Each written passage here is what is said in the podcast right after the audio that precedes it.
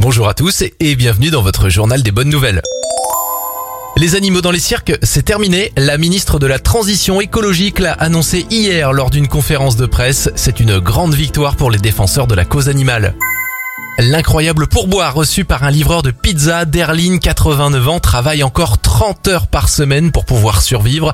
Sa joie de vivre et son âge ont touché une famille qui a réussi à rassembler pour lui plus de 10 000 euros sur le réseau social TikTok. Une jolie somme que la famille a laissée en pourboire à ce livreur qui va pouvoir maintenant prendre sa retraite paisiblement.